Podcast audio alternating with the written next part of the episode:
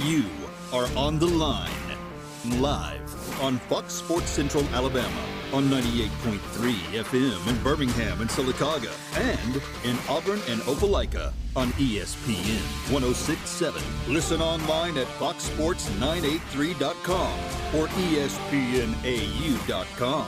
You are on the line with Noah Gardner and Levi Fitzwater. Join the show by calling 334 321 1390 or toll free at 888 382 7502. You are on the line with Noah Gardner and Levi Fitzwater, joining you on your Thursday afternoon at 2 p.m. on ESPN 1067 and on Fox Sports Central Alabama. Once again, the number to call 334 321 1390 or toll free at 888 382 7502. Find Levi and I on Twitter at Point Gardner at Levi Fitzwater. Levi Auburn's coaching staff is full yet again. This is the second time we can say this. The on field coaching staff complete with the hiring of Nick Eason as the new defensive line coach at Auburn. Kind of shocking to have seen the timeline of this because there was never an official confirmation that Tracy Rocker left the program to go to the Eagles, but this is as confirming as it gets because there's not going to be two defensive line coaches. There can only be one. There's only enough room for the one of us on the defensive line. And Nick Eason brings with him a nice track record in the NFL. a longtime NFL player, 10 year career as a player, and then as a coach, coach guys like Geno Atkins, Carl Lawson said nothing but nice things about the guy, said he brings out a fire. So, kind of a little bit of a light Auburn connection there. I think it was crazy just how fast this happened in terms of we didn't really get an official announcement of Tracy Rocker leaving the program. It was just kind of, yeah, he's reportedly going to the Eagles. And the next thing you know, Nick Eason is hired on as the defensive line coach. Do some research for me because I haven't seen anything out there of even the Eagles announcing that they've hired Tracy Rocker, and that should be on NFL.com if that has occurred. So if you could do some quick research there, because I don't even think that they announced that he accepted the position. So, but what we do know is that Nick Eason is now the defensive line coach at Auburn, bringing with him a 10 year career out of the National Football League as a player, and he's been coaching as well his previous stop with the Cincinnati Bengals in the same position as defensive line coach. He's been there for the past two seasons.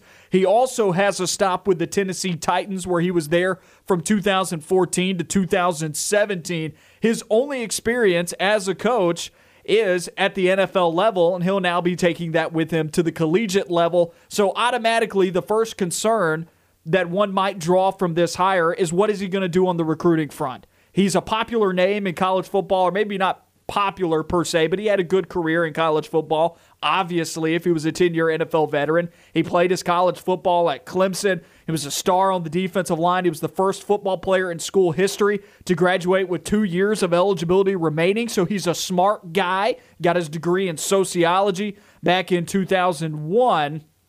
When you look at his stat line from where he played at Clemson, he had 35 starts for the Tigers, recording 15 sacks and 30 tackles for loss. He was a two time team captain his junior and senior seasons, earning first team All ACC honors when he was a senior defensive tackle in the NFL. You look at his stat line, played in 117 games over his career, had seven sacks, uh, 132 total tackles, and nine tackles for loss. Not as illustrious of a stat stuffer when it comes to playing defensive line in the NFL, but something that jumps off the page to me about his NFL career and something that very well also speaks volumes about his coaching career as well. He spent time with these teams. He didn't jump from team to team. Of course, he had three different teams in his time as an NFL player, but he always spent three or four years with each of those clubs, right? He had three years with Cleveland, four years with the Pittsburgh Steelers, and then two years with Arizona when he retired at the age of 32. So he obviously was liked inside those inside those departments. He ended up getting a, a coaching job right out of right out of retirement to going and being an assistant with the Cleveland Browns, and then from there ended up with the Tennessee Titans. So there's a lot to like about Nick Eason, the developer, Nick Eason, the coach, because he's done it at the next level. But once again, the concern that I think one might draw on the other side of the coin is what does he look like as a recruiter? And there's virtually no track record there But Zach Blackerby pointed this out to me in a text message last night, and he's been hot on it. And yesterday we, we were talking about Tracy Rocker on the show and in and our conversation with Zach, our weekly conversation with Zach Blackerby of the Locked On Auburn podcast. Go and find that conversation wherever you get your podcast. In our in in our discussion with Zach, he brought up what role does Tracy Rocker fill? And last night he texted me about how Tracy Rocker, it seems, filled the NFL role because Auburn went out and hired an NFL coach and to replace him or with the NFL experience. So not only does Eason bring that to this team, I think Auburn could be pretty confident in him as a developer. Tracy Rocker's big knock was on his recruiting. With this guy, I think you could probably say the same thing with the hire. So maybe Auburn didn't value that as much when they were bringing in Rocker. They were valuing more of the development and the NFL experience. So it very well could not even be a big deal that Tracy Rocker and Nick Eason here weren't really big points in the recruiting category for Auburn on this coaching staff. That's what it seemed that Harsin was going for. He really didn't value recruiting out of this coaching position. Just seems that he really wanted a guy with NFL experience, a guy who's you know has more development skills for players.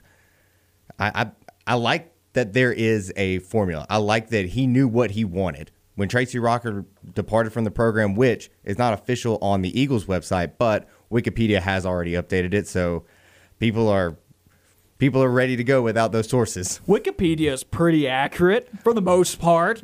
Most of the time, most of the time is pretty accurate. Can't use it all the time, but maybe I don't think the Eagles have updated simply for the fact that I don't think they have a picture of him formally to put on the website as they do all their other coaches and it's nice laid out format. Well, get the man in front of a canvas and let's do a little uh, a little snapshot. Let's get him on the website, right? Go ahead and get it updated. Uh, yeah. Go ahead and get it updated. So I think with the whole Tracy Rocker leaving thing and bringing Nick Eason, it was a very sim- it just seems very similar outside of the fact that instead of He's not a former player. That's the only thing. He's not a former but he is player. familiar with the Southeast, though. He is a native of Lyons, Georgia. That was where he was coming out of high school at, going into Clemson. So he is at least somewhat familiar with the Southeast, but he's been out of the Southeast for quite some time, since the early 2000s. And the game has changed a lot in college football in a recruiting standpoint since he was recruited. Once again, that's the major concern in the hire. I don't think the, the concern is with development whatsoever. You look at his NFL track record, he's developed some defensive lines, which is where I want to steer this conversation. And I think you can pick up a little bit of nugget from the Auburn press release that was sent out about the hire. And you can go and find this on RadioAlabamaSports.net. Obviously, Nick Eason named Auburn's defensive line coach, and you can pick up just a little bit of a nugget here that I think tells us a lot about Auburn's defense moving forward. Here it is. In 2014, Eason's first as a full time NFL coach, he helped oversee Tennessee's defensive transition from a 4 3 to a 3 4 front.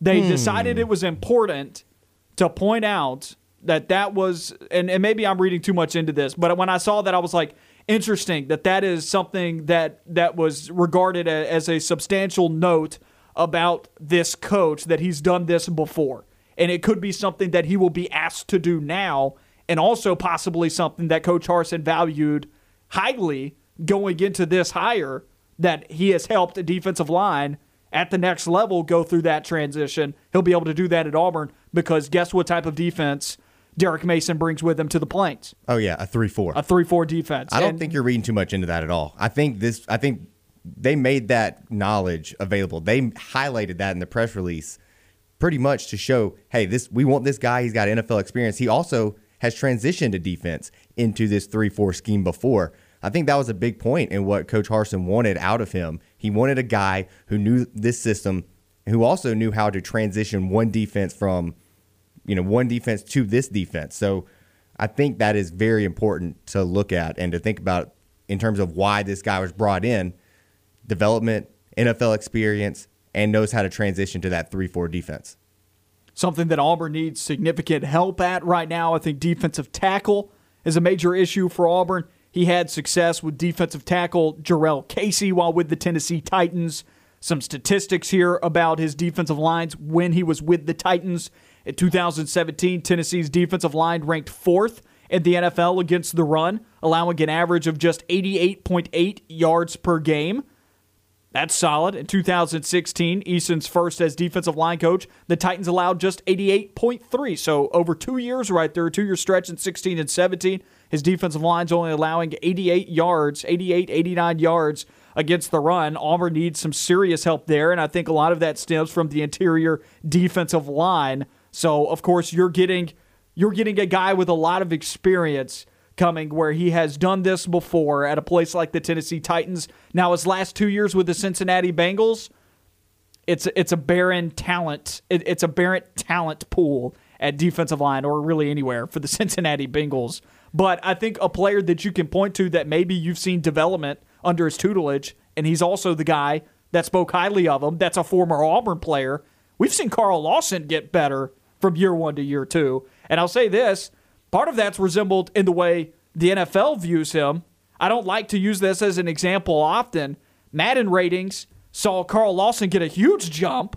He's usable now in the video game. He's not 68 overall, right? He's he's low 80s. It's like the and Carl Lawson has developed tr- truly in real life as well. I'm just saying that you can take that and see that it's not just Auburn folks saying, "Oh yeah, Carl Lawson's getting better." It's not just the Bengals saying Carl Lawson's getting better. It's like people it's, outside the NFL are seeing his production, what he's doing, and he is a staple for the Cincinnati Bengals in the pass rush, and honestly being on the field more than just being a pass rusher, and that was a true criticism of Carl Lawson going to the next level. Would he become more than just a pass rusher? So there's at least one player I think you can circle in on with the Cincinnati Bengals defensive line that Nick Eason has had a has had an impact on. Had a stamp on him. Improve he improved over his career. And you said it best. Carl Lawson coming out of college, they were really concerned that he would only be a pass rusher. And he's developed into a more all around player and has helped that Bengals defensive line out. And just to go back, you have this guy who has also been developed under Coach Eason, who is now sitting there thinking, like saying all these nice things about him and saying that he's going to bring in this power to Auburn. He brings in a, a fire to the team. He also said he thinks he's going to like Auburn, which that is really important for fans. They want they want people who come in here and not just like the program, not just win games. They want people to come in and just love this city, love the community, and want to be all about it, want to be Auburn. And it sounds like we have a guy that a former Auburn player thinks could be that. Now it's different. This isn't this isn't Rodney Garner. This isn't Rodney Garner with the recruiting the the recruiting powerhouse that he can build on, a defensive line and being able to to just reload year in and year out. It's not the same type of hire. And of course, Rodney Garner also had the development track record. This isn't this isn't that level. This is not Auburn bringing in that. I don't know what to expect from the position group other than development recruiting will, will remain to be seen about this guy. But it's his first time recruiting. He could end up being a great recruiter. He could be somebody that could be a super likable human being. I don't know. I've never met the guy. I'm sure he is. He, he got interviewed and they wanted to bring him in. He could end up being a super likable human being, super charismatic, and that's going to translate onto the recruiting trail. We've never seen him have to do that. Just because he hasn't done it before doesn't mean that he can't be great at it. This is his first chance to go and try and sell a program like Auburn, and he could end up being very successful at it. So he could end up making that. I, I think there's a, a high ceiling for this hire. I feel I feel good about this hire in comparison to maybe some of the other position groups. I feel higher up on this one now than maybe where I was at on, on a couple others. Might have to re rank some some position groups. We ranked the offensive coaching staff well, in the future, we're going to have to rank the entire coaching staff moving forward with our hires. Not on today's show, but we'll definitely do that.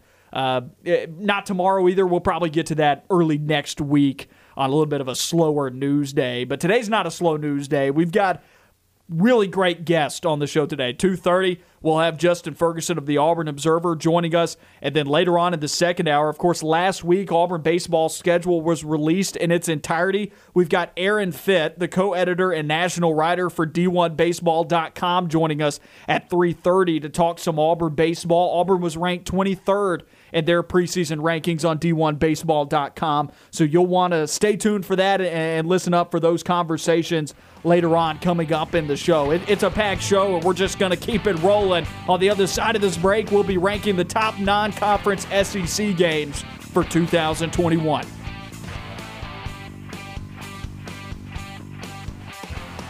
You are on the line with Noah Gardner and Levi Fitzwater. We'll be right back.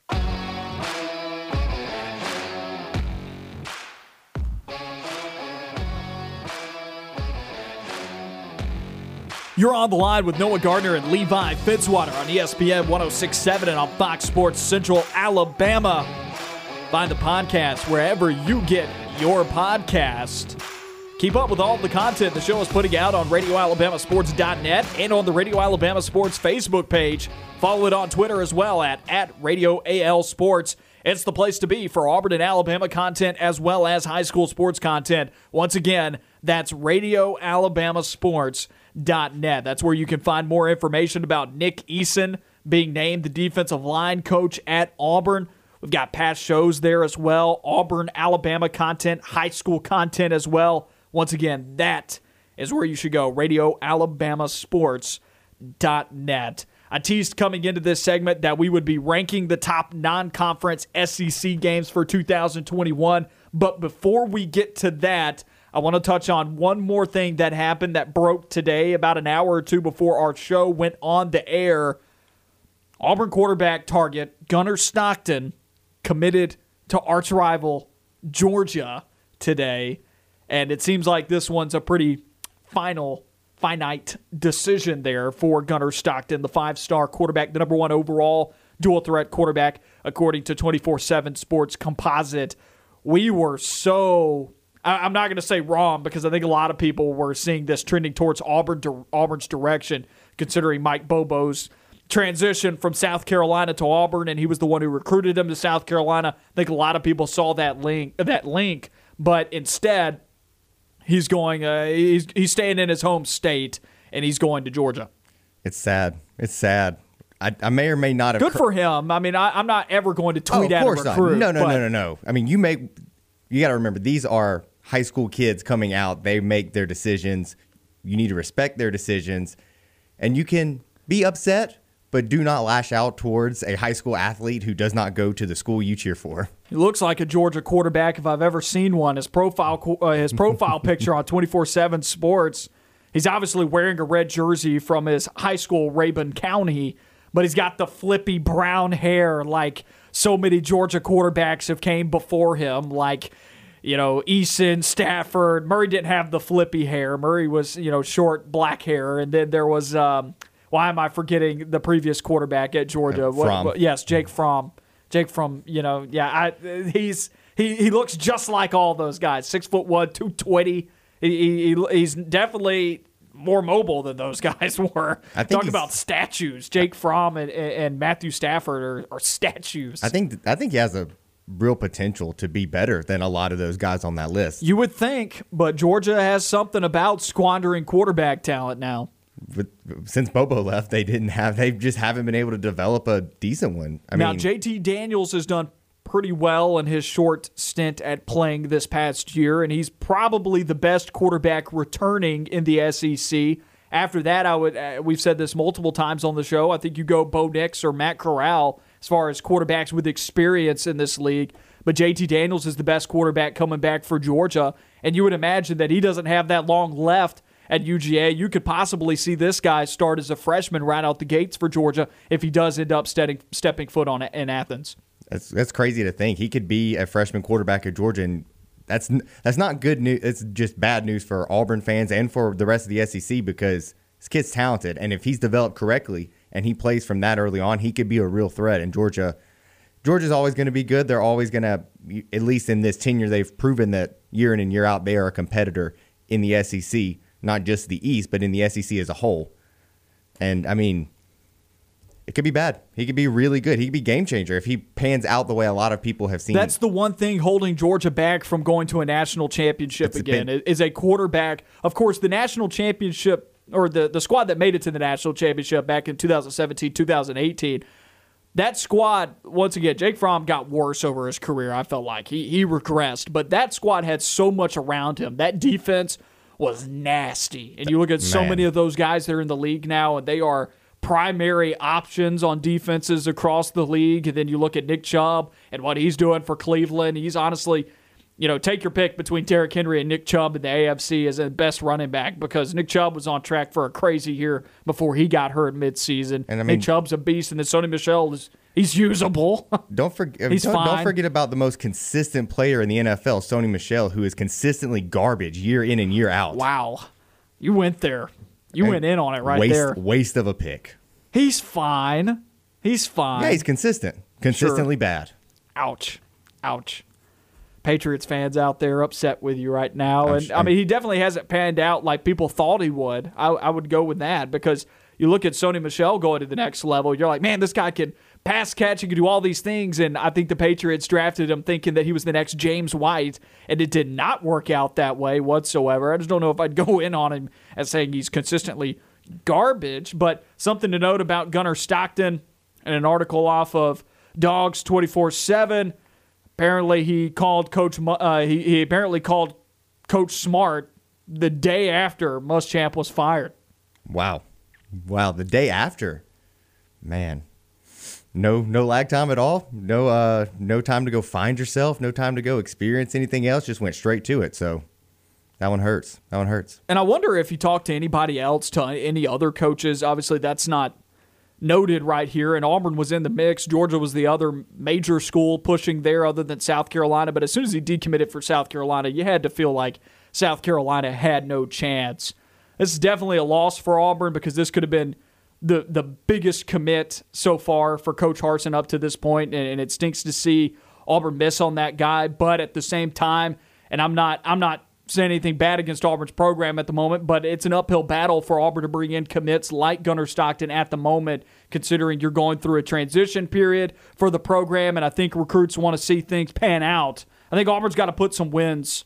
Uh, I, I- I think Auburn's got to put some some W's in the win column for guys to start committing to Auburn, at least guys of this high profile nature to commit to Auburn. But as we teased going into this segment throughout the show today, we'll revisit it segment to segment basis. We're going to be ranking the top non conference SEC games for 2021. We got a couple minutes left in this segment. We've got our top five non conference games for the SEC, and this is excluding your end of season SEC, ACC matchups like Georgia, Georgia Tech, and Clemson, South Carolina, Florida, Florida State. That's excluding those. Those happen every year. The stuff that's going on for this year, early season, those first four or five weeks of the SEC football schedule. Five, you want to take it away here? I'll go ahead. I'll start with five, and I'll I'll go with Liberty at Ole Miss. I'm excited to That's watch. fun. I'm excited to watch the Flames. My favorite coach, Hugh Freeze, taking on one of my other favorite coaches, Lane Kiffin. Should be a very fun, high-scoring offensive game. I would not be surprised if Liberty came out on top in this one. I wouldn't be surprised if if it's a close game. I would just say sit back, grab some popcorn, and just watch the offensive fireworks. I'm curious. Why is Hugh Freeze one of your favorite coaches? I understand the Lane Kiffin one more. A lot of people like Kiffin a lot, but you, Hugh Freeze, I just Help felt, me get there. I've just felt, I've just fallen in love with him over the years. I don't know what it was. Something about this year watching him at Liberty and being able to text my brother and say, it's more about the offense, right? yeah, and just being able not the off the field stuff for sure. but it was fun to this year was like the greatest meme at the beginning of the year. I could sit at home and text my brother and say, "Are you watching this Liberty and whoever game?" And he said, I, "What? What school? What?" And he he absolutely hated it and I loved it. And I kind of fell in love with Hugh Freeze from that meme. Liberty was a fun team to watch this year, and culminating with that victory over Coastal Carolina at the end of the year, they were a fun team to watch. They definitely don't even make my hon- my honorable mentions, uh, and we'll get to honorable mentions later. They don't even make that group for me. This game, I, it, I get why you put it there. It just doesn't. It doesn't get there for me. And that's a late season matchup, right? That's like middle of the year, like week ten or something like that. Do you know when that is? I can. It is. It's. It's later on in the I would year. say It's not like, early I would say seven or eight. College game day will be there. Just watch. No way. No way. Fifth for me, Miami, Alabama. This one only made it onto the list because of, of logos. This is obviously a national championship rematch. Miami's getting smacked in this game. Don't kid yourself about D'Eriq King coming back, being able to make any kind of difference. D'Eriq King was healthy and on the football team this year. What happened against Clemson? They got smacked. It's going to happen to Alabama too, but just looking at the two teams on paper and getting to see those two uniforms trot out on the field, only for a little bit, it'll be zero to zero. And we can say at one point the game was tied. But I, I, think it's a fun game just to have those two teams playing each other. That game's going to be played in Atlanta, just the name value of it. But for me, especially at future Alabama football schedules, this game's much much lower on the list. I'm waiting for Alabama to play Texas. You know, I'm waiting for that to go around. And just wait when Steve Sarkisian rolls back and they're taking on the Crimson Tide. That's going to be a fun one with the way I think this offensive trajectory looks for the Texas program. But I couldn't move. I couldn't. I almost didn't even have them on there, but I couldn't justify putting Pittsburgh, Tennessee, or Stanford, Vandy, or Liberty, Ole Miss, or Louisville, Ole Miss into, into those categories. I could I couldn't justify jumping that in the top five when I had those two names sitting there playing each other. I, it won't be a good game though. I didn't put them on my list either simply for the fact I don't think it'll be a good game. I'm going to watch it. I, my eyeballs will be on my television. I love that. I love watching D'Eriq King, but this is not going to be close. Alabama wins that game by 20 plus, probably 30 if we're being honest. And how it's not going to be close. How long will my eyeballs be on that television? I cannot tell you, but for, for only first, a little bit, we will see it tied. Before uh, before too long, it'll probably be about five minutes of real life time before you're you see what happens and go, you know what? Maybe I really don't want to watch this game. It's like Jalen Hurts when he had his coming out party as a freshman against USC oh, in the season opener. Of course, you look at it and you're like, Alabama USC, that's fun. It's not Alabama USC like mid 2000s fun. It's like Alabama's going to destroy USC. And of course, Alabama fans are going to have fun watching them do that to a historic program. The names look good, but it, doesn't do much better than that. On the other side of this break, we got Justin Ferguson of the Auburn Observer joining us on the line.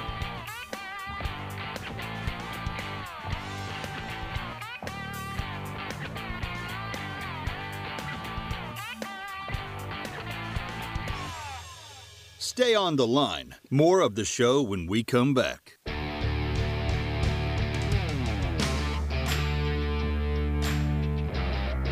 Noah Gardner and Levi Fitzwater with you on the line. And joining us on the line, Justin Ferguson of the Auburn Observer. Justin, appreciate you hopping on the show with us today. How you doing today, my man? I'm all right. How are y'all? We're doing great, and we're glad to have you with us this afternoon. It's been a big news week. You had the college football schedule for SEC teams coming out yesterday. Auburn hired a new defensive line coach. There's a lot to break down here. We just wrapped up a segment before we get into the, the schedule and the new hire. We just wrapped up a segment talking briefly about Gunnar Stockton. Is this a big miss for Auburn to not have this guy committing to the Tigers? Uh, looking at future quarterback recruiting, you know, what are your thoughts on, on Stockton going to Georgia? Yeah, I mean it's tough to lose out on a guy that had a relationship with your offense coordinator, and and, and to lose him to Georgia is also a, a pretty big deal uh, as well because it's a guy you're going to be facing down the line at some point. So in those senses, it, it is it is a miss. It is, it is a tough one for Auburn. But I think at this point, like there, there's still plenty of time to get another quarterback in the 2022 class, and I'm sure Mike Bobo and Brian Harsin uh, will have a lot of options there to push for, uh, even if it not not be a five star. But the other the other thing to keep in mind is that you have Dematrius Davis coming in 2021 class, the guy who decided to stay with his commitment to Auburn, sign. He, he's already enrolled here. Um, and, and there's a lot of, of upside with him. Uh, you know, he's got a, a really good uh, record behind him uh, in, in Texas playing at the highest classification football. He's, he's a really uh, spectacular athlete uh, and, and a great, great accurate quarterback. Um, so I, I think for Auburn, it's, it's not necessarily you know a make or break, and I'm sure they'll continue to push in the 2022 class. Uh, but it, it does kind of pave the way a little bit more for Dematrius Davis to be the quarterback in the future now that now that Stockton is uh, is is no longer going to be going to Auburn. Well, let's get into the nitty gritty of the 2021 Auburn football schedule. What was your major takeaway when the schedule was released? Uh, the balance of it. Uh, you, you, you get your four non-conference games at the beginning, uh, which has not happened in a very long time uh, for Auburn, uh, and then you you alternate uh, home and road uh, throughout SEC play. That that hasn't been done for at Auburn since 2003. So you don't have back-to-back road games. Um, you know, it's a it's a very very balanced schedule, with the exception of Georgia LSU at the beginning. That's tough. That's a tough sequence for Auburn. But if you look at the rest of the schedule, there were only a couple of tweaks that could have been made where have made that easier. Um, but you know, for for a season uh, that that's you know going to be uh, a really interesting one for Bryan Harsin in year one, I don't think you could have set up a much better schedule than this one. You get a couple of games to get those systems uh, systems in and out there, work out some of the kinks uh, with Akron and, and Alabama State before you play Penn State in week three, and then you'll have another non-conference game to kind of build off of what you learned from from that week three game before you get into SEC play, and then then it's all business from, from you know the start of October on. So I think that balance of the schedule is going to really help out Auburn uh, in the long, long run. It's going to be tough, but you know life's always tough in the SEC when you have a have a schedule like Auburn. We've been talking about our favorite non-conference SEC matchup. Do you have a favorite one that you're just looking at from the get-go and you're thinking I'm going to be watching that game for sure? I mean, it's an easy answer, but it's got to be Clemson and Georgia, right? Like, right. like Clemson and Georgia. You know, I want to see how Clemson kind of bounces back. You know, from from this past season, DJ Uiagalelei, you know, being the guy, and then with Georgia, Georgia's got a ton of talent. The question's always going to be with them is can they get their quarterback play to step up? You know, there were some really good flashes out of JT Daniels, maybe with a full off season. Um, you know, he might be able to take that step forward and be more consistent and give Georgia what it needs to be a national championship contender. So that's going to be a really, really fun one, early neutral site game. Um, you know, aspect. I really wish it would have been a home and home, but you know that'll be that'll be cool as well. And uh, I think you know whoever wins that week one game is going to have so much uh, hype around them moving forward. So that one's going to be really, really fun. Another team that Auburn plays in their early SEC schedule that's playing kind of a a, a fun non-conference game. I don't I don't know how close it'll be. I, I think UCLA's on the uptick. LSU and UCLA will be taking on each other. But talking about that LSU team in specific, Auburn opens up that SEC schedule on October 2nd in Baton Rouge, Louisiana. We talked about this yesterday. It feels like this is going to be the the most down LSU team in the last 20 years that Auburn can be can, could be possibly facing in Baton Rouge, even more so than what Auburn was taking on in 2017. Do you think that's accurate, or is this LSU team going to bounce back and get back in the mix this year? Yeah, it's it's really interesting. I mean, they've got so much talent, and they and, and they just wanted to run it back. Um, you know, with their coordinator hires, you know, you kind of you're kind of iffy usually whenever a team changes over both of their coordinators but keeps their head coach. And now this is the second year they've had to do that. The fact that they're going after, you know, they went after and got guys from, you know, uh, the the Joe Brady and, and the Dave Aranda trees, so to speak, I think helps. They're they're going to be really really talented. Uh, they should be uh, not horrible schematically on defense uh, uh, next season, and then you know you'll have a lot of talent there. Uh, but yeah, I, I do think this is Auburn's best chance to you know in t- terms of uh, you know opponent to beat a, an LSU team on the road. Um, you know you don't get those that many opportunities, and like I said, You'll have that Georgia State game to kind of work out whatever you learn from the Penn State game, good or bad. And I think it'll be a good opportunity, uh, you know, for Auburn to to go down there and get it done. And, and you feel like it'd be a huge, huge boost for Brian Harsin if first in this first year in your first SEC game, you can be the one to break the streak in Baton Rouge. So that one's going to be really, really fun to watch. Um, and I'm very curious to see what LSU looks like because I think kind of like Auburn, there's a lot of question marks about this team, but still a lot of talent. Defensive line coach swap. NFL takes Tracy Rocker. Auburn takes Nick Eason from the NFL. What do you think about this hire? Yeah, I mean it's a really impressive hire for Auburn, and I think you know there's a lot you could have gone into it and saying, okay, well they'll probably get another guy with some SEC experience to replace Rocker. No, they go to the NFL and bring in a guy who's got some southeastern ties, and the fact that you know he played at Clemson, he you know with the uh, with the Tennessee Titans for for a while. He's had a couple other jobs around like that. Um, so I'd be very interested to see what that means for recruiting. But in terms of just purely teaching uh, guys and developing guys on the defensive line, he's got a really good track record uh, with that. You know, you don't become a coach as quickly as he did without you know being really good at your craft. And uh, I, I think that's going to be really big for Auburn's defensive line in the future. You're switching you know, defenses, there's going to be some more 3 4 influence with Derek Mason coming in. This is a guy uh, who, who has spent a lot of time in the 3 4 and with the transitions that happened with the Tennessee Titans uh, when he was there, uh, you know, a few years back. Uh, so it'll be it'll be a really uh, really interesting uh, uh, you know place place for Auburn uh, to be at up front, and I think um, I'll be very curious. Like I said, what he does in impact and recruiting, but I think that NFL background will help him. I just think as a developer of talent and, and schematic fit for what Derek Mason's trying to build, uh, I think Auburn really got a, a surprising but awesome hire uh, in, in of course, the the recruiting track record for him, and you've already kind of noted this. He's got ties to the Southeast, but he hasn't had a recruit before. I'm curious for you off this defensive staff. The only guy right now that I that I see that has consistent recruiting experience in the Southeast is Derek Mason. Who do you think is going to be the primary recruiter on that side of the football? Yeah, that's that's a really interesting. I think Mason will be very hands on uh, with, with that, and and you know uh, the one guy that I'm really interested to see who on defense can make a splash as a recruiter uh, is Zach Etheridge. Being an Auburn guy, um, a guy who is, uh, you know, coached uh, in Louisiana and Texas recently. He's kind of recruited. He's from Alabama. He's recruited some guys in Georgia in the past.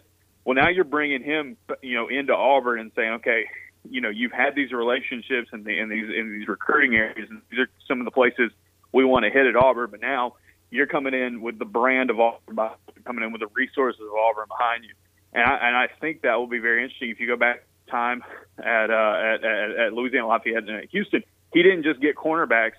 You know, he didn't just recruit cornerbacks. He helped bring in guys at different positions, uh, and you know, as an area recruiter. And so I'll be very very interested to see uh, how Etheridge brings it on that side of the ball.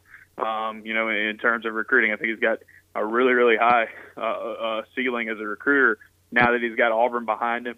And you just know that when he walks into a room, um, you know, whenever he goes out and, and, and recruits these guys and talks to these guys, um, you know that that passion for Auburn is going to be genuine because he's a guy went through so much and succeeded at the highest level uh, when he was a player here.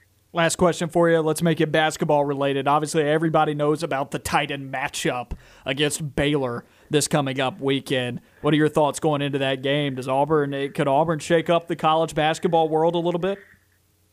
Uh, if Auburn scores like they have been doing with Sharife Cooper recently and, and protecting the rim like they do, they're going to have a chance to hang with anybody they play. I, I really believe that the way they've been able to play uh, with Cooper on the floor, and then of course, you know, nobody's better at blocking shots in college basketball season. Auburn. The, the interesting part is is that this Baylor team's experienced. They're well drilled. They're right up there with Gonzaga in terms of having it all uh, as a team this season, and they're going to be right up there saying who's better, Gonzaga or Baylor. I think we're going to find out uh, a little bit more from the Auburn perspective on, on Saturday. One thing I'm really curious about in this game, Baylor can really, really shoot it from deep. They lit up Kansas State last night in that aspect. They're one of the best teams in the country at efficiently and uh, consistently hitting from deep. Uh, Auburn really hasn't played a really good three-point shooting team since Alabama. Um, you know, there have been some times this season in the non-conference play where that hurt them. Be very curious to see how Auburn defends that uh, because Baylor's got a, plenty of weapons that can light it up from outside. Justin, thank you for joining us today. Tell everybody where they can find all the great content you're putting out. Yeah, Jay Ferguson AU on Twitter is where you can follow me and keep up with my stuff. Uh, AuburnObserver.com is uh, where I'm writing and podcasting. Uh, Six dollars a month or sixty dollars a year get you access to everything we got going on, uh, and it gets all gets emailed straight into your inbox uh, whenever it comes out. And we're posting stuff uh, pretty much every day. Have a couple podcasts a week, uh, including one free one for everybody uh, that we put out on the weekends. You can find that at Auburn Observer, uh, wherever you listen to your podcast. Appreciate it, my man. Absolutely. Thank y'all.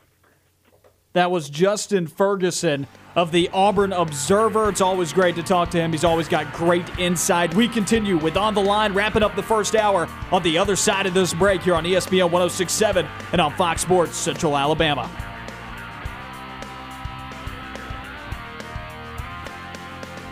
On the Line on Fox Sports Central Alabama on 98.3 FM and ESPN 1067.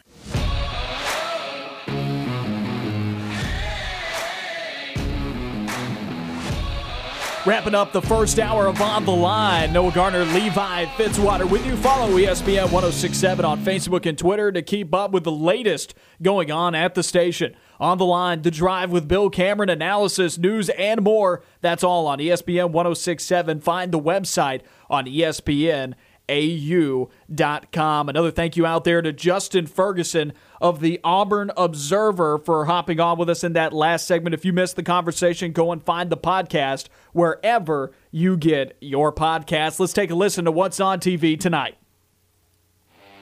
Hey everybody, it's Noah Gardner with What's On Tonight. Game show lineup on ABC with Celebrity Wheel of Fortune at 7, a revamp of The Chase at 8, and The Hustler at 9. Movie selection for tonight, Marvel's Ant-Man is on Sci-Fi at 6.30. Thursday night college basketball begins a little early at 4 on ESPNU with Oregon State at USC. Michigan State will head to Piscataway, New Jersey to take on Rutgers at 6 on FS1. At 7 on ESPN2, Memphis is at SMU. At 8 on ESPN, number 6 Houston will head to New Orleans for a battle with Tulane. Also at 8, some local action between UAB and Middle Tennessee on CBS Sports Network. Ramping up the night on the West Coast, Stanford at Arizona on ESPN2 at 9, and California at Arizona State on FS1 at 10. Two NBA games are on TNT beginning at 6.30 with the Trailblazers versus the Rockets. At 9, the Warriors and the Suns will square off in Phoenix. I'm Noah Gardner, and that's what's on TV tonight. Noah Gardner and Levi Fitzwater with you on the line. A solid lineup of college basketball on your Thursday evening. Some NBA basketball as well. So much has changed at the national level in in in the NBA. So much has changed in the league. James Harden's a net now, of course. That's obviously old news, but just so much has changed at that level. The Warriors no longer among among the NBA's elite. It was fun while it lasted, right? But let's go back to our conversation that we were having earlier, ranking the top non conference SEC games for 2021. We both went through our fives. Let's go back and let's say our honorable mentions before we get into the top four for us. And we, we won't do the top four here in this hour. We'll do the top four in the next hour. So stay with us for that. Top non conference SEC games of 2021, excluding those end of season bouts that you see between the ACC and the SEC. Your Florida, Florida State, Georgia, Georgia Tech, Clemson, South Carolina. My five was Miami, Alabama. Your five was Liberty, Ole Miss. That one didn't even make my honorable mentions. I get why you put it in there. It should be a high scoring game unless Ole Miss has magically learned how to play defense who's an honorable mention for you that didn't make your list, but you're going to watch it because you find it, it, it, to be entertaining in some way? I think I'm going to go with Pittsburgh and Tennessee. I think that one's just it's, Same. it's going to be a very interesting game. It's a big game watch. for Tennessee. Decidedly could help them get to a bowl game at the end of the year if there are no NCAA sanctions restricting them from that level. And Pittsburgh's been playing very well over the past few years. Not great, not amazing, but they've had a few good wins. You remember was that three or four years ago? They go in to Death Valley and upset Clemson. They've had a few big wins over their tenure here lately. But again, I'm more interested from the perspective of what this means for Tennessee. If Tennessee can win this game, it's really big for their program. If they lose this game, it's going to be a hard climb up because you we went through their schedule yesterday. We are kind of expecting them to win this game, and if they don't, it's going to be a it's going to be a real setback because Six and six looks a lot worse than seven and five.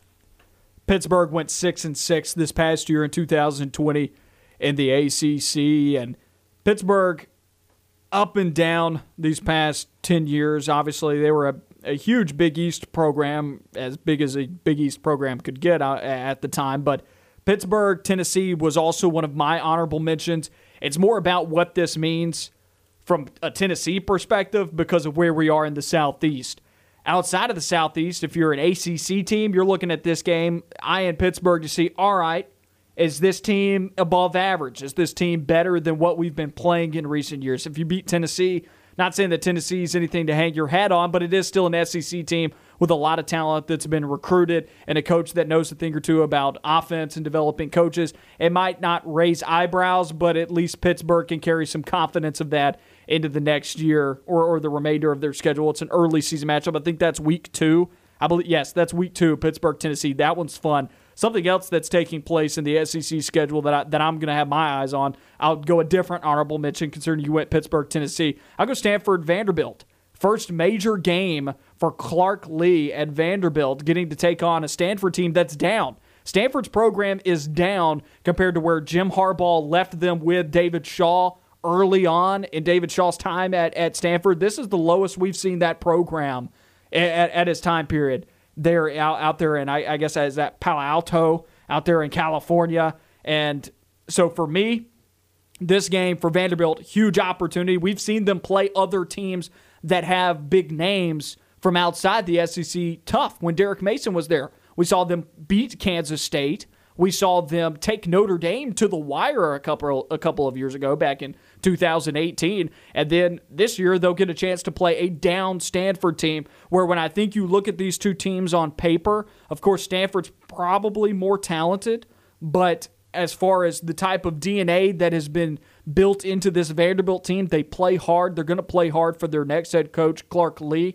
And I think they're going to be wanting to put an imprint on this game. And I don't think Vanderbilt talent is that far lagging behind Stanford talent because they're playing with the same restrictions on recruiting as Vanderbilt is. I think I think Stanford's done better at building their roster out, of course, but you're talking about West Coast finesse going against Southeast hard-nosed ball. I, that brings a lot of that. That's interesting to me. It's obviously not one of the high-profile matchups of the non-conference season in the SEC, but it is it is interesting to me. Let's get to our top four then. We still got a couple of minutes left in this first hour. Let's get to our top four then. Four on your list, Levi. I'll let, I'll let you go. I'll let Okay. you go with your top four first. Texas, Arkansas, for me, it makes it on there. And pretty much for the remainder of my list, it's about names. Pretty much my top five was about names. And this one's a rivalry game, of course. I don't know how good Arkansas is going to be this year. They played hard for Sam Pittman in year one, but they obviously couldn't get around the lack of talent that they had on their roster. They played everyone hard, but still a lack of talent saw them lose games to teams like LSU, where you thought maybe that is one that they should have won when they play teams like Auburn so tough, you know?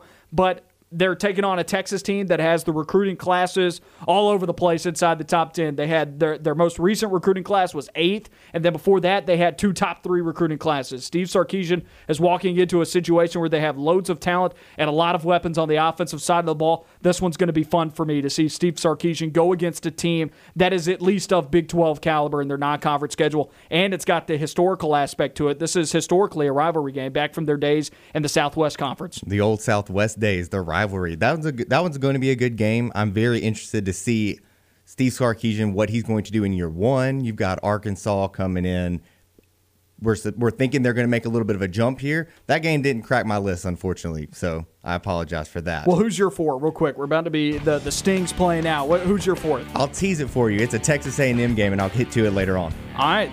Hour number two, we'll get your four, and we'll keep going through this as we go along the show, ranking the top non-conference SEC games for 2021. Nick Eason named defensive line coach for Auburn. Most important game for Brian Harsin to win in 2021. All that coming up in the second hour of On the Line. You don't want to miss it. Stay with us.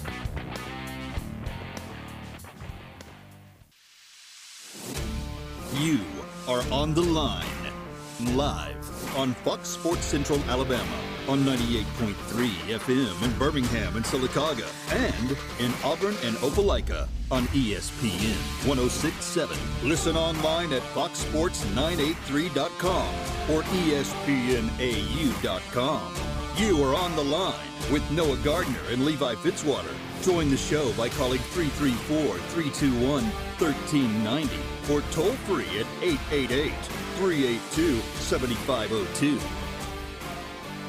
Hour number two of On the Line. Noah Gardner and Levi Fitzwater with you on the show on ESPN 1067 and on Fox Sports Central Alabama. Find us on Twitter at Point Gardner, at Levi Fitzwater.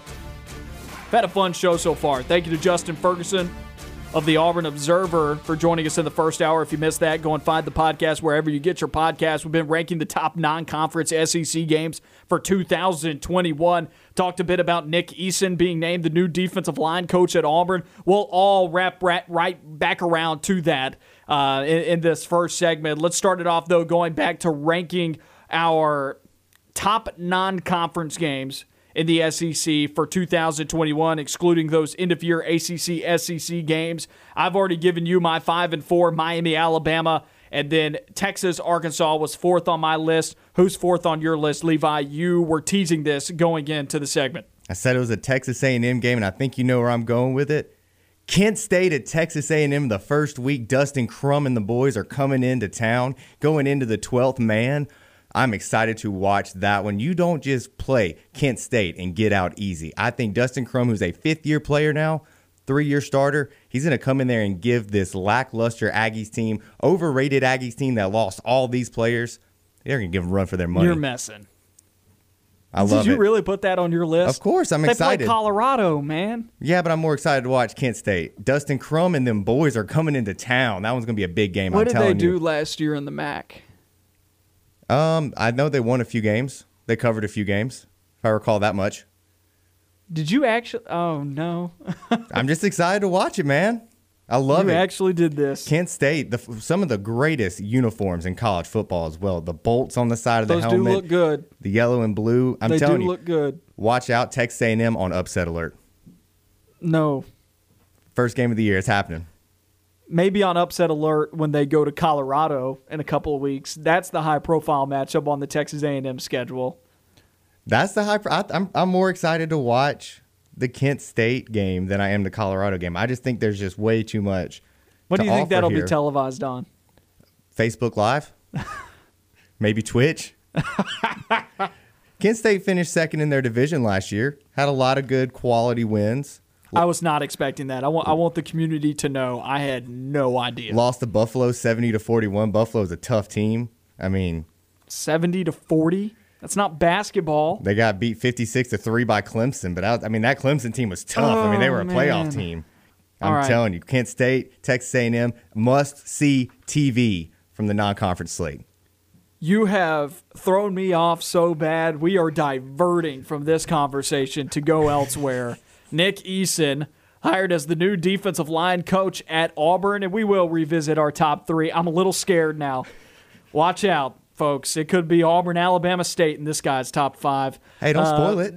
Oh man, Nick Eason, new defensive line coach at Auburn, hired away from the NFL from the Cincinnati Bengals after these last two years, but also he's been he's been at stops in Tennessee with the Titans as well. Uh, really, his most illustrious track record was when he started his career out, finally getting on the field as defensive line coach with the Tennessee Titans. He did some major things there. We touched on this briefly in the first segment of the show. I said, you know, when you look at the press release and what they specifically pointed out.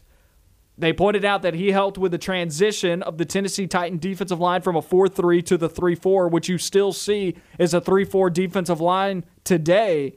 And he had some great run defenses that he was at the heart of 88 yards allowed per game in his first two seasons there with the Titans. That's solid in run stop in the NFL. Typically, you know, a good day at the office when you're running the football somewhere between I get and tell me if you agree with this. You know, 110 to 1 130 is a good day at the office running the football. I mean, you're happy if you're averaging 4 yards a carry on, on in in the NFL. In college, it's it's much higher, you know. You're having a great day if it's above 5, somewhere around 6 if you're running the football really well. In the NFL, it's much lower.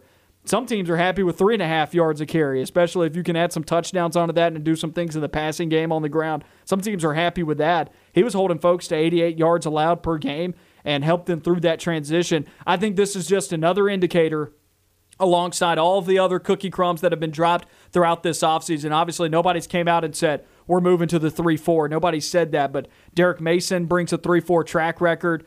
Wooten's back. TD Moultry's moving to inside linebacker. You look at the two, and, and they specifically say inside linebacker. Also, they have outlined two position coaches on the defense as inside linebackers and outside linebackers coach. That's another indicator to me. And then obviously what has happened here with Nick Eason saying about the transition from the 4 3 to the 3 4. I think it's evident now. I, I'm pretty confident that Auburn's going to be moving into a 3 4 defensive look on the defensive side of the football. And that's huge. I'm excited about that and what that can mean for Auburn stopping the run. You don't put that in the press release if you're not transitioning. Like that's it's one of those things where they say that pretty much to verify and explain why this is the hire that they're making because Auburn is going to be transitioning to that 3-4 scheme now.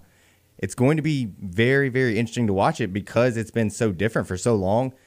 But man, I'm just I want to see them be able to stop the run. I want to see linebackers out there. We've we've been running with two linebackers most of the time for the past few years, and now we're going back to a more three-four scheme, and it's just going to be very very beneficial to see Auburn actually be able to stop the run with linebackers using linebacker help. And TD Moultry, a big beneficiary of this because he gets to go play his normal position or what the position he was recruited to play.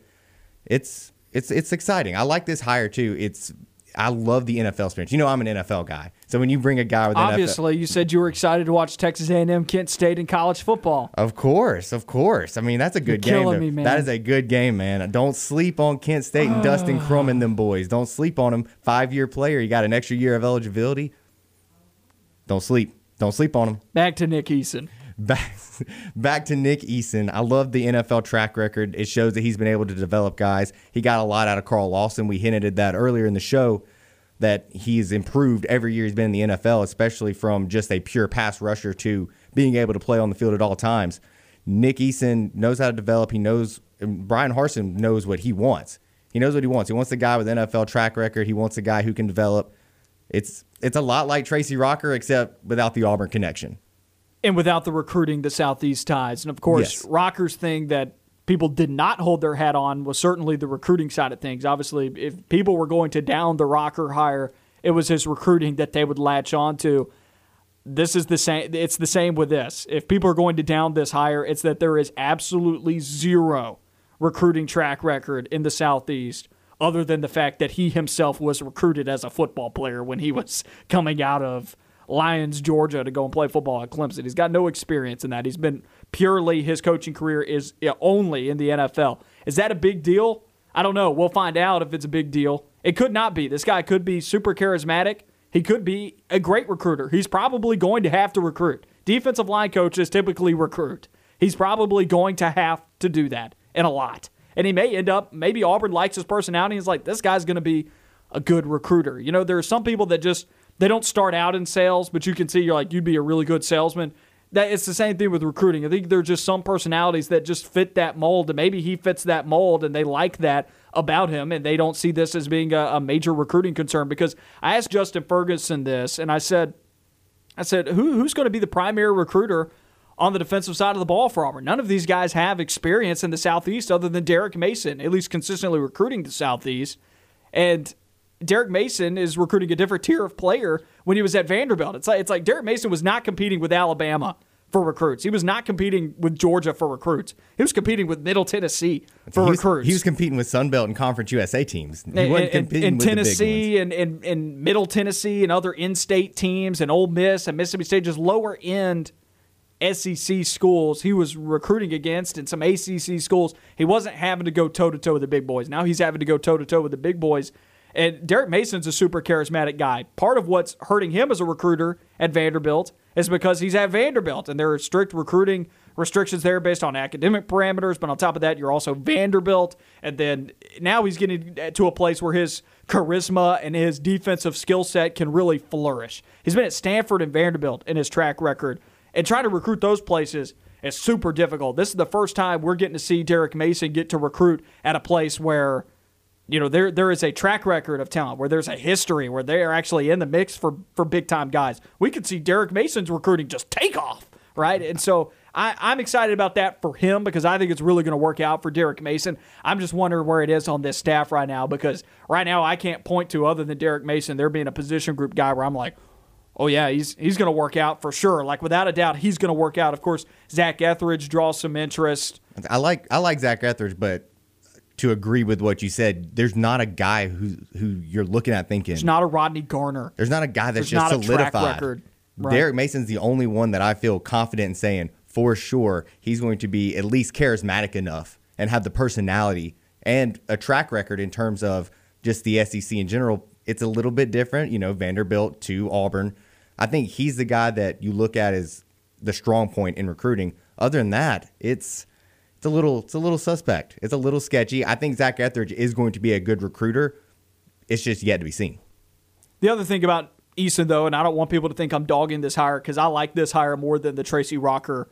I like this one more than Rocker, mainly because I see what Eason has done in the NFL at the places he's done it at during lean periods at both of those locations. He The got Titans- hired. He got hired the second his career ended in the to, NFL. to be uh, to be an intern with the Cleveland Browns, but he was only an intern with the Browns for one year, and then in 2014 he was with the Titans, and he was thrown into it right away. And you see the development of several guys on that defensive line, and the Titans defense this year not great, but you see for the past couple of years the Titans defense has been renowned in the AFC. Not this year, but in previous years, that front has been has been concerning for folks. Guy named guy by the name of Jurrell Casey has been a concern for people, you know, and he was a big part of that back in 2014. And then as the years progress, he ends up now in, in Cincinnati, and he, he really didn't have enough time with Cincinnati and with the group of players. But I think we've seen some development there on that D line. Carl Lawson, one of those players, of course, he inherited Geno Atkins helped him to another Pro Bowl, of course. It's nice to know that he didn't just fall off the ledge, you know, but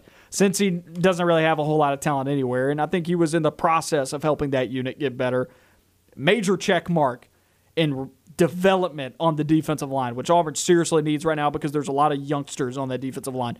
What will remain to be seen here and in a lot of position groups, pretty much everywhere on this Auburn coaching staff, what will remain to be seen is recruiting. That is just a massive, just – if I had to, to the, just the biggest question mark about this on-field coaching staff, you know, last week we had a show where we said, you know, what's the biggest takeaway? I think it was last Friday. What's the biggest takeaway that you got about the on-field coaching staff at Auburn?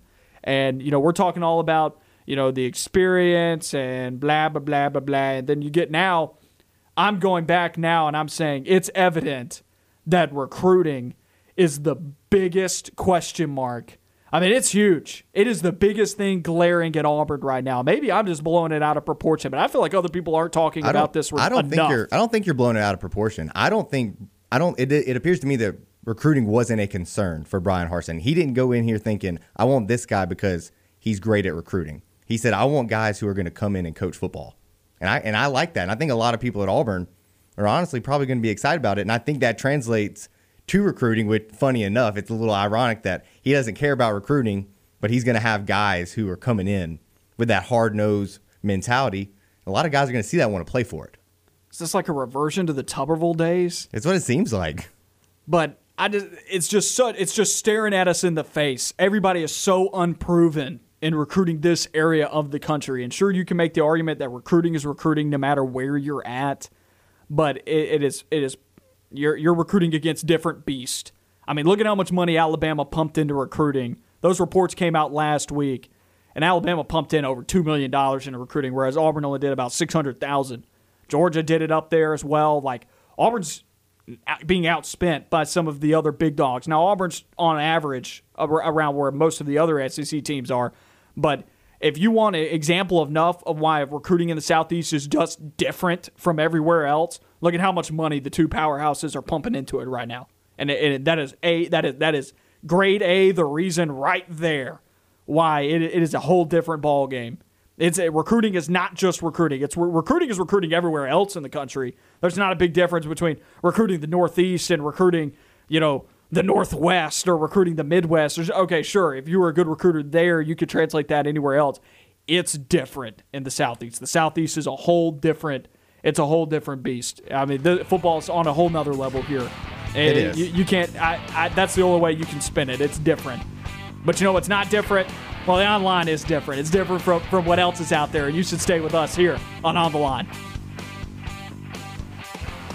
You are on the line with Noah Gardner and Levi Fitzwater. We'll be right back.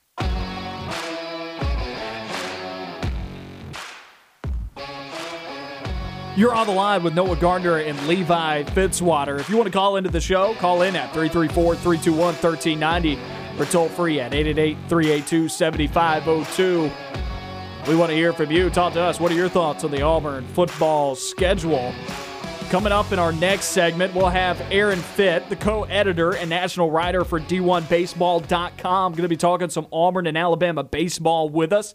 He's got the Auburn Tigers ranked inside the D1Baseball.com preseason rankings at number 23.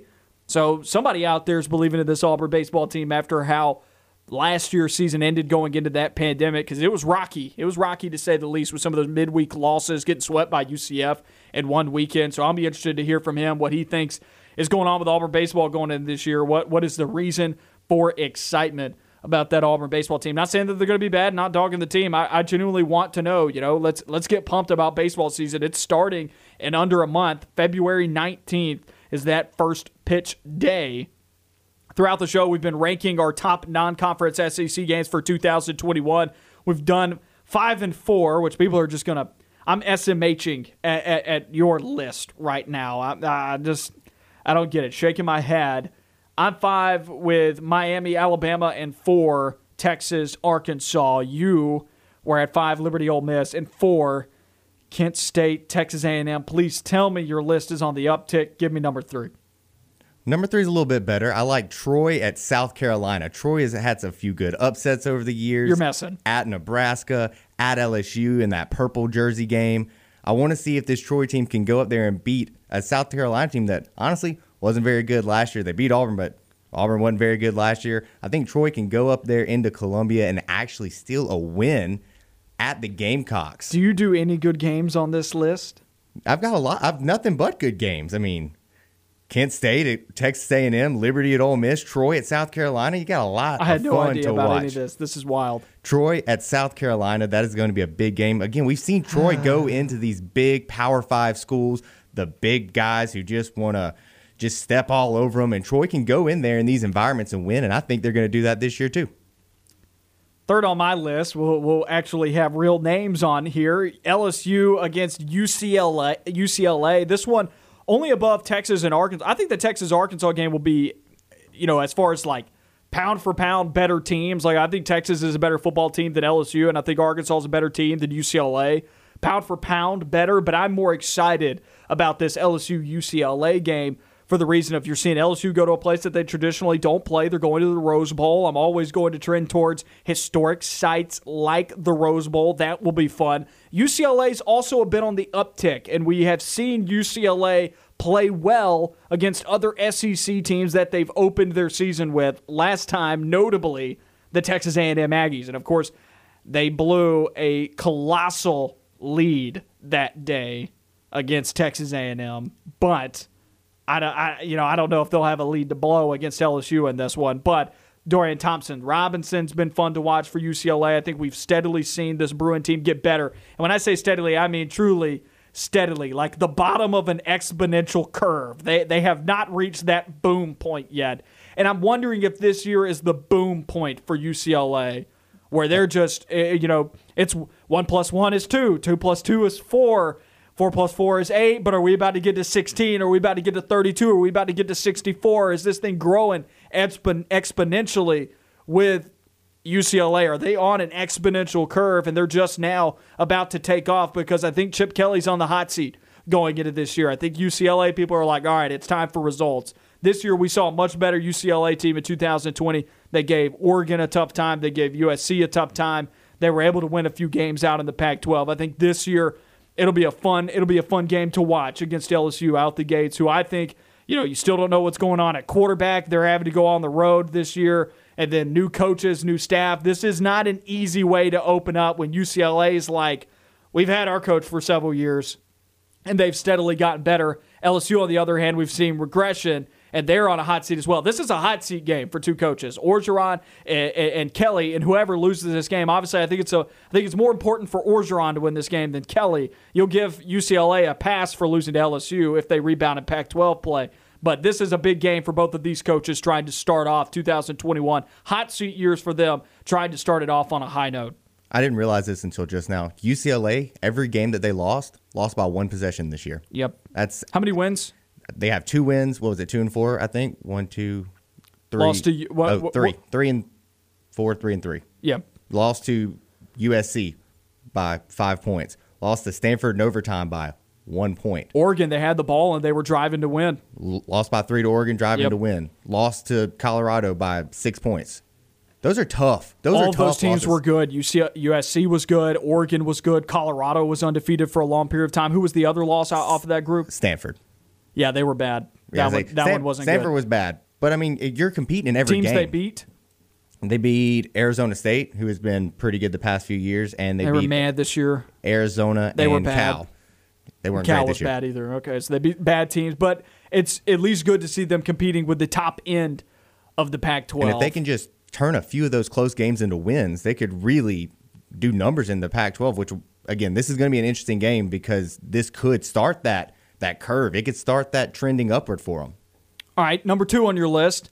I'm preparing for another Group of Five school. Oh, number two, McNeese State at LSU. That's going to be a purple jersey game. You better watch out when McNeese State. You couldn't have at least given me a, a, a. Group of Five team. Yeah, to give me an FCS. Is is this a list of, of getting worse, incrementally worse? I don't think it's getting worse. I mean, last time that they played in 2010, McNeese State was playing the LSU Tigers pretty close in Baton Rouge, if I'm not mistaken. It was about 32 to 10. You don't expect that out of McNeese State. Going into halftime, only trailing Okay, by what genuinely six? though, what what is interesting about this game that had you put this on your list other than just messing with me? Oh, because it's a purple game for LSU, and That's it, because they're going to wear their they're going to wear, the their pur- purple jerseys. I want to watch the purple jerseys, and they usually That's play it. bad in the purple jerseys. Okay. But yeah, I think that's interesting. What did to watch them. McNeese State do last year in football? Obviously, they didn't play this past year in football. So They 2 didn't. years ago, So two years ago, they didn't have a great year. They haven't had Of a lot of great football years. That's right. It's a purple jersey game for LSU. You always want to watch those. One of the last times they wore the purple was when the Troy Trojans came in and beat them. Don't sleep on don't sleep on the purple jersey curse game. ranking. At least I am. I'm ranking my top games for next year in our non. you told me the games I wanted to watch. These are the games I want to watch. Actually, on the rundown, it says rank the top non-conference SEC games for 2021. These are the top ones for me. rank the top non-conference SEC games for 2021. Your list includes a lot of stuff that my eyeballs eyeballs won't touch. Maybe if Liberty Ole Miss ends up an 11 a.m. kick, maybe I will watch that game. My list so far: Miami, Alabama was fifth, Texas, Arkansas was fourth, LSU, UCLA was third. Yeah, Pittsburgh, Tennessee is an honorable mention. Right now, that that would be at the top of your list, in my opinion. All right, number two, I went Auburn, Penn State.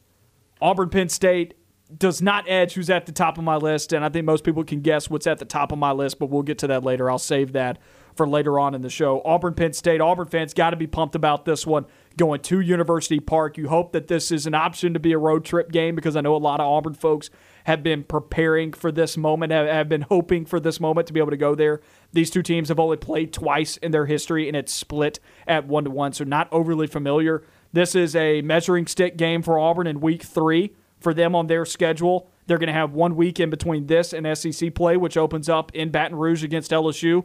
It's a chance for you to see where you're at before you go to SEC play. Penn State, LSU, I think if you had to compare the two teams this year, they were pretty close to each other in skill level. Will it be the same way? Will Penn State rebound? Will LSU rebound? Will both of them rebound? It- It'll be interesting to see, and we'll have a good look going into this game. Two teams that I think Auburn's obviously had a much better year than Penn State did, but both of these teams I think are in rebuild mode. Both, both of these teams are in rebuild mode, and it'll make for it'll make for a competitive football game in week three. They both fell short of expectations. I mean, Penn State and Auburn always have playoff aspirations. They're big schools, and it's gonna be it's gonna be kind of weird to see these two teams play. I'm just not used to seeing here in Auburn and Penn State playing each other. It's gonna be a tough road game. If there's gonna be enough fans there, yet to be seen. I would like to think there's gonna be probably some. You'd like to believe that it's going to be fifty percent or more, right? I would like to think it's 50. I don't think it's going to be quite the 20 we've seen this past year, but I think it'll probably be about half capacity. It'll still be a very tough environment. It's going to be a really good test for this Auburn team to see where we're at with the new coaching staff going on the road to a really tough environment. Who's your second team? My second, what do you mean second team? Okay, second second game on this list. I mean, That was my second game. Auburn, Penn two. State? No, that no. Uh, oh, that McNeese, McNeese State was my second one. oh really? Already got there? Okay, yeah, my we're bad. already there at number two. Please tell me Auburn Penn State's at the top of your list. It is. It is an Auburn game. Oh, it's Auburn, Alabama State. I, I, I said that earlier as a joke. and there it Alabama. State at Auburn last time these two teams played.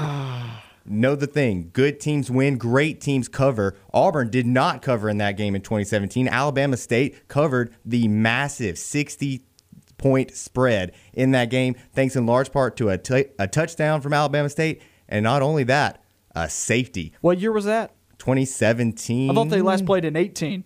Or 18. 2018. I had my years wrong. Yeah, they played in 18. Yeah, I- Auburn, I remember Auburn playing bad in that game. They didn't That was Auburn's first home game. I remember Auburn playing bad in that game. Didn't play I remember great. Auburn playing bad in a lot of games that year. That's that's Remember very Auburn very true. not covering in a lot of those openers. And they didn't Southern cover- Miss. Didn't cover in that Alabama State game. 63 points. Man, in my opinion, Alabama State won that game. No. and They also, covered. who could cover? Who could possibly cover a 63 point line? Not Auburn. And who would want to do that to somebody else? Like Not that- Auburn. that's borderline poor sportsmanship. Just like what you've done to me with this list. I'm just absolutely blown away. I'll give you my top one, the legit top one, here on On the Line on the other side of this break.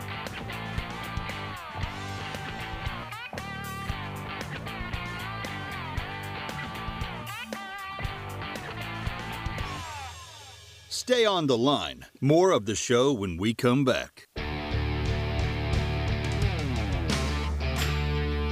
On the line, Noah Gardner and Levi Fitzwater with you here on ESPN 1067 and on Fox Sports Central Alabama. And joining us on the line, Aaron Fitt, the co editor and national writer for D1Baseball.com. Aaron, baseball season it's in the air in, in, in, the college game, and we couldn't be more excited about the next month and, and, and, you know the first pitch for Auburn baseball under a month away. But how are you doing? I know content's wrapping up for you guys on uh, on D1Baseball.com. Yeah, this is always one of the, the busiest times of year for us. You know, cranking through all these conference previews and uh, breaking down all the top 25 teams and uh, prospect lists galore. We kind of get our heads uh, lost in, in the in the list mania here, but uh, we're doing pretty good. Well, let's talk about this Auburn baseball team. You guys have y'all's preseason top 25 rankings out there, and Auburn cracks that list.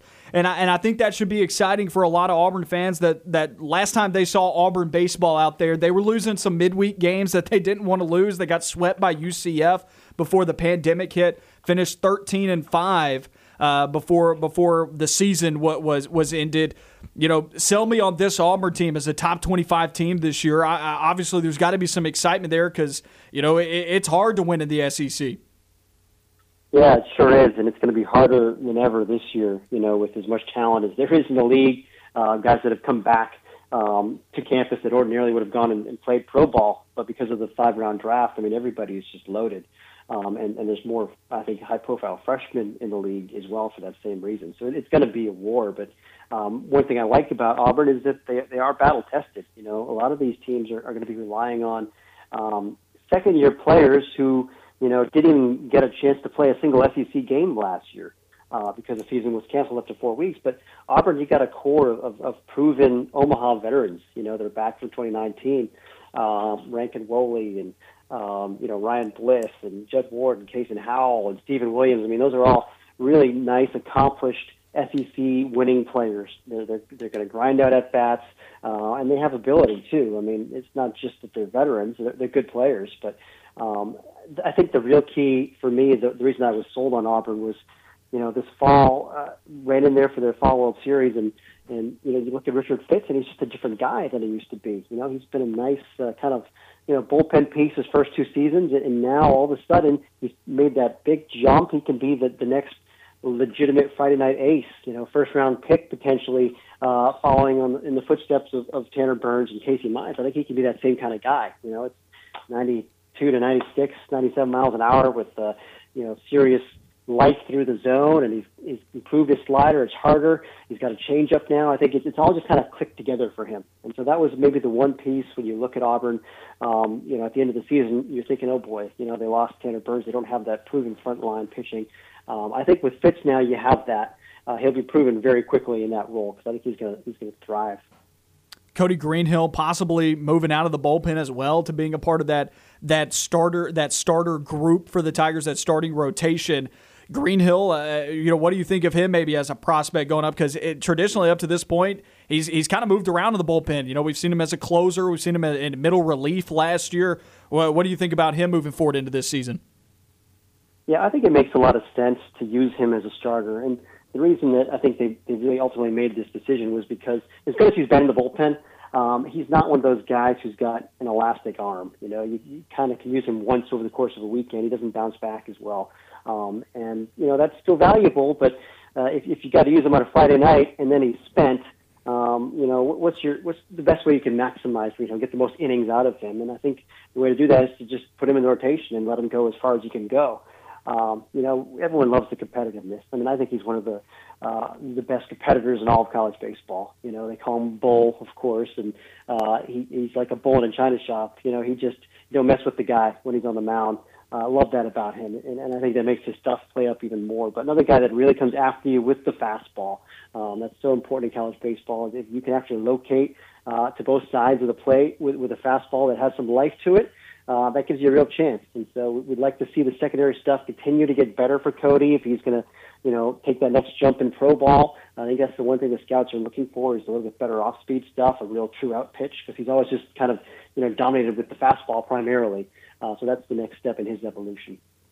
You hit on a lot of why Auburn is in this top 25 at 23, the good that this Auburn team has. What are some of the concerns going in with this Auburn baseball team? Well, I think first of all, you know, you've you've got inexperience behind the plate, and and certainly that's a position that you know Butch Thompson places a lot of value on, uh, given his his background as a pitching guy. Um, and Matt Scheffler is gone. You know, really a, a proven winning catcher, a guy that really could handle that pitching staff, and a, a good catch and throw guy. Um, Butch felt pretty good this fall about the way Nate LaRue developed and Ryan Dial, a couple of second year players. Again, they haven't been through the SEC yet, though, so this is going to be a new experience for them. Anytime you've got a, a catcher that has never played an SEC game, I mean, that's a question mark. But um, LaRue in particular, I think that the talent level uh, is very exciting back there. You know, he's got a bazooka. Um, and, and, you know, the thing that I like to see this fall is not only does he have arm strength, but he's, he's enjoying throwing. You know, he's looking for opportunities to throw. He'll, he'll back pick at first base, he'll back pick at second base. Um, and, and that shows a guy who's, who's confidence is really starting to take off. And um, I think he's a huge key for this season for Auburn. Some of the bats for Auburn that you mentioned already, obviously Rankin Woley swings one of the bigger sticks in this lineup, but for Auburn, you know, who is that number one bat for this team that, that the Tigers can rely on? Because as you've already pointed out, you know, it, has been quite some time, I feel like, since we've seen Auburn be a hot team at the plate. Obviously, they got hot at the end of the season when they made their Omaha uh, Omaha run back in 2019, but what do you think about this team at the plate this year? Well, I do think, first of all, I think Steven Williams um, could have a really big year. You know, as a fourth year guy now, he's, he's always had power. You know, and he's hit some big home runs in his career, but he's had swing and miss, and um, maybe was kind of pitchable in the past. But I think he's matured now, and his approach is, is the uh, he's a tougher out at the plate, and of course he's still got the big power. So I think people are kind of sleeping on him because you know he came in as a big time prospect at high school, and he's had a nice career, but he, he never became really the, the huge star maybe that you, you thought he could be. Um, he might be in that kind of post hype sleeper category, you know, where he could put up really big numbers this year. Uh, and of course Ryan Bliss shortstop. Um, you know, he's been a nice player uh, so far in his career. He's, he's a real spark plug guy as a freshman, uh, but he's gotten stronger. You know, I know he's not a big guy, but there is bat speed there. Um, I think he's going to hit a lot of doubles and he's going to hit for average. Um, you think of him as maybe a prototypical like lead off a two hole kind of a profile. You see him physically, but he might wind up hitting three hole for them just because they, they like um, you know the strength that is that is blossoming there. So he's an exciting player, and of course Cole Foster. Keep an eye on the blue chip freshman, one of the, the uh, top freshman in the country to show up on a, a campus this fall. Um, just a dynamic middle infield guy. Probably will push for playing time in that crowded second base mix, but uh, he can really hit. He can run. Um, he can help you a lot of different ways if he can win himself uh, a regular, everyday playing job.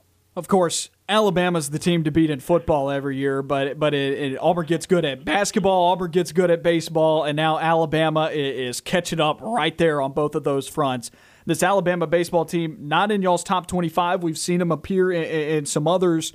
What what is, what about this Alabama team is there uh, to look out for this upcoming year?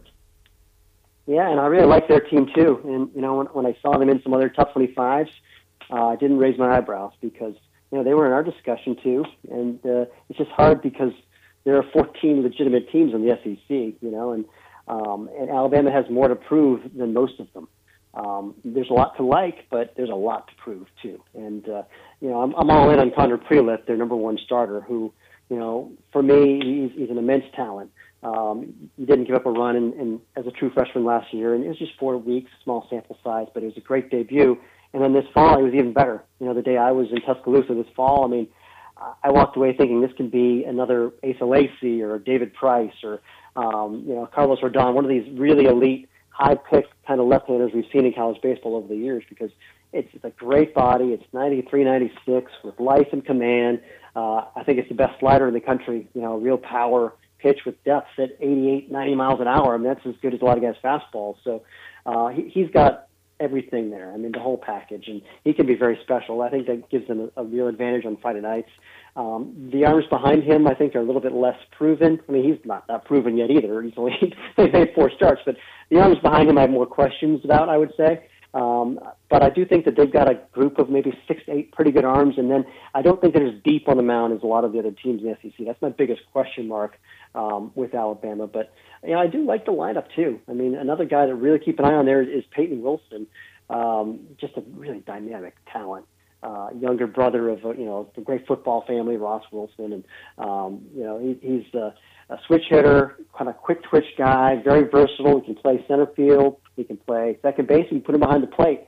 Um, he can really hit. You know, I mean, it's just a line drive machine. So he's kind of like their version of, of Cole Foster. Aaron, I appreciate you hopping on with us. Tell everybody where they can find all the great content you guys are putting out over at d1baseball.com. Yeah, d1baseball.com. We got you covered for everything you need to get ready for the season. Uh, SEC preview is posted this week. We've broken down all the top 25 teams, so if you're interested in those things, uh, give us a look over at d1baseball.com. And Aaron, where can they find you on Twitter?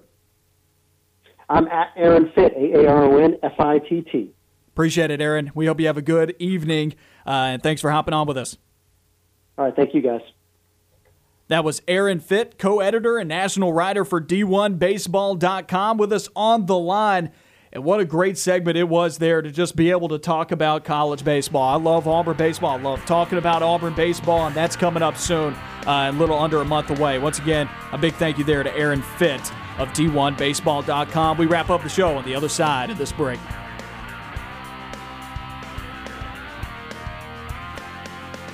On the line on Fox Sports Central Alabama on 98.3 FM and ESPN 1067. Last segment of On the Line coming your way on ESPN 1067 and on Fox Sports Central Alabama. Follow Fox Sports Central Alabama on Facebook to keep up with the latest going on in sports. On the Line, The Drive with Bill Cameron, analysis, news, and more, all on Fox Sports Central Alabama, on foxsports983.com, and on Facebook. That's Fox Sports 983.com. Before we go back to ranking the top non conference SEC games of 2021. What's coming up? Let's take a listen to what's on TV tonight. Hey everybody, it's Noah Gardner with What's On Tonight. Game show lineup on ABC with Celebrity Wheel of Fortune at 7, a revamped The Chase at 8, and The Hustler at 9. Movie selection for tonight, Marvel's Ant-Man is on Syfy at 6.30. Thursday night college basketball begins a little early at 4 on ESPNU with Oregon State at USC. Michigan State will head to Piscataway, New Jersey to take on Rutgers at 6 on FS1. At 7 on ESPN2, Memphis is at SM SMU. At 8 on ESPN, number 6 Houston will head to New Orleans for a battle with Tulane. Also at 8, some local action between UAB and Middle Tennessee on CBS Sports Network. Ramping up the night on the West Coast, Stanford at Arizona on ESPN2 at 9, and California at Arizona State on FS1 at 10. Two NBA games are on TNT beginning at 6.30 with the Trailblazers versus the Rockets. At 9, the Warriors and the Suns will square off in Phoenix. I'm Noah Gardner, and that's what's on TV tonight. In our previous segment, we talked with Aaron Fitt, co editor and national writer for D1Baseball.com, about Auburn baseball. Gave, gave us great insight. If you uh, if you happen to miss that conversation, you're just now joining us. Hey, go and check out the show wherever you get your podcast. Just search on the line, and you'll be able to find us easily.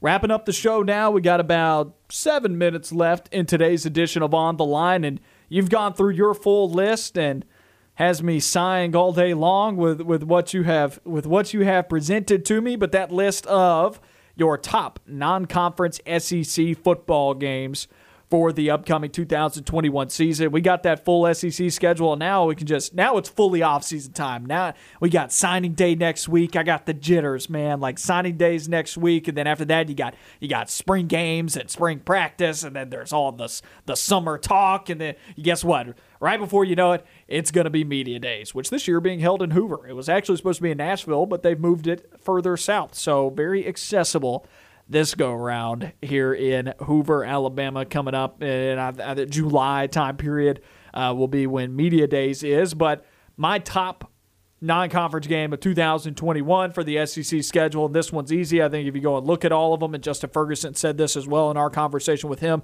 in the first hour of the show. Georgia Clemson easily. I know a lot of people would have liked to have seen this be a home and home between these teams, which they've already done that. They did that several years ago. And I'm okay with this being a neutral site one off hit here for these two teams in week one, kind of a playoff like atmosphere in week one. That This is the game that I'll be watching in week one. And I'll be interested to see if Auburn Akron's a night game, if that one, or if that's going to be a day game, whatever that will be. It'll be blazing hot if it's a day game. If you get a night game, unfortunately, it, would be very unfortunate for Auburn and Akron to be playing a night because this Georgia Clemson game is, is is more than likely going to be either a 2:30 or an evening kick. I would imagine it would be an evening kick with it being in the neutral site of Charlotte, North Carolina. I'm expecting it to be like six, seven kickoff for that. The thing game. is, they're battling there with Miami, Alabama too, which I, Miami, Alabama might be a 3 p.m. kick. That's oftentimes I think what we've seen that Atlanta kickoff be on Saturday. That, so maybe that one's the the midday game, and then Georgia uh, Georgia and Clemson are in the evening, which this is the headliner without a doubt. Clemson coming off of another playoff appearance, Georgia coming off of another not a playoff appearance. I mean, but this Georgia team bringing back JT Daniels, he was showing his ability to spin the football. This Georgia team, what are they going to look like with some defensive pieces leaving the equation after this year? They Georgia has, has been all about being the best team in the SEC East, uh, other than this year, obviously. They've been able to dominate in the East, but the question now is can they take it to a national level? That's been everybody's gripe with Kirby Smart up to this point. And now it's the first year where he hasn't won the SEC East. And I'm not saying that Kirby's on the on the hot seat or anything, but Georgia fans could quickly become restless with him considering he replaced Mark Richt for similar reasons, right? For going, for going eight and four year in and year out. Mark Richt wasn't even an eight and four coach every year. I mean, I think he was nine, ten wins most years. He he was able to win easily in the East most years. Other than, I mean, unfortunately for him, smack dab in the middle of his time period, Florida was torching folks. But on the back end, Georgia was still a, a solid program. It was towards the top of that division. And he has taken maybe Georgia to a little bit higher of a level in what recruiting, what Richt was able to do. But he still hasn't produced the national results that Georgia fans want. This is a game for them to do it. I, I think they can actually compete and win this game simply for the fact I really like this Georgia offense going into next year. It kind of gets overlooked because we've been talking about JT Daniels so much, but the running back Zamir White, James Cook, He's back. Yep. You got George Pickens on the outside. I mean, the offense is the veteran presence for Georgia and that's, next and that's year. different. That's not that what we're used different. to seeing. We're not yep. used to seeing that. It's usually carried by the defense. So we might, if they can reload that defense and put together, maybe not what they have been historically in the past few years, but just something competent with this offense, they can really be a national threat this year. Of course, Clemson on the other side, they're going to have a new quarterback, DJ Uiagalelei of Clemson. We got to see him in that Notre Dame game, which he played well in the in the game against Notre Dame in the middle of this season. Obviously, didn't win the football game, but he played well. I don't think you can pin that to him. Defense no, played, gave up a ton of points. He, he, played well. It wasn't on him. He right, played it just on fine. that defense, but that defense was also missing many pieces due to COVID nineteen at the time. The same reasons why you didn't see Trevor Lawrence and some other guys playing in that football game. And Uiagalelei played great. And so now year two for him after a, after getting a full offseason too. Like that was Uiagalelei playing without an offseason, without the benefit of, of getting what everybody else got, uh, not not what everybody else got because they didn't, but what most years teams get, what most years freshmen get, getting to a, a true offseason. He did not get that, and, and he's going to have that this year with starter reps as well, which is sure. going to be huge for him. In a monumental game too, against a team that was playing their best football at that time of the year, and now He's getting he's going to have to play a Georgia team that's always going to put a tough defense on the field. What does this Georgia defense look like this year? Of course, they're always shaping up to be a top 10 unit in college football. I don't care what they've lost.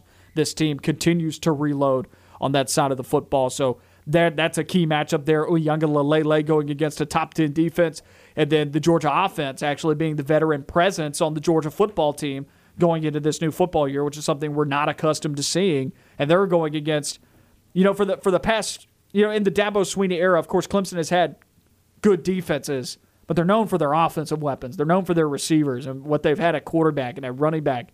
Clemson's going to be losing several pieces that they're used to having. Etienne's gone. Trevor Lawrence is gone. Of course, they bring back Justin Ross. That's huge. It'll be fun to see Justin Ross playing some ball again. It, it will be impressive. He's a guy that you want to watch play football. Can Can you name a tougher first two games starting than at Notre Dame at that time and this Georgia game. Like that's that's a tough first two games for a freshman to start. True. I don't I don't know if we've seen that's, someone that's, else have to go through that as their first two collegiate starts. That's rough. That, that would be rough. interesting research to do and very difficult research to do. There would be a lot of quarterbacks to pour over. I'm just going to go ahead and say that he has one of the toughest. We'll, Right. we'll, we'll put the Ever. blanket statement that he has one of the toughest ones Sure. ever. We don't have a stats department to or software to just be able to pour over stuff like that. I'm interested to know about that. I'm sure some stat will come out in the future about it. If not, someone didn't do someone didn't do the digging with the resources that they have. It'll be You a know, little graphic that pops up during that game, I'm sure. It's like I'm sure the mothership has the resources to go and pour over all of the quarterback starts historically, at least their first two. And Uiagalelei playing Notre Dame and Georgia. You are spot on right there. I didn't think about that equation. That's, it's hard. That's tough. If he and he played well against Notre Dame. If he comes out and wins this, He wins did the game enough to win against Notre Dame. and it wasn't his fault. The loss wasn't, wasn't. on him at all. No. Well, that's our list. Our top SEC non conference football games for 2021. And that's our show. We've had a packed show. Thank you to Aaron Fitt again of D1Baseball.com and Justin Ferguson of the Auburn Observer for being with us on the show today. Go and find the show wherever you get your podcast, The Drive with Bill Cameron. Following us now on ESPN 1067 and on Fox Sports Central Alabama. We'll see you tomorrow. You know where to find us.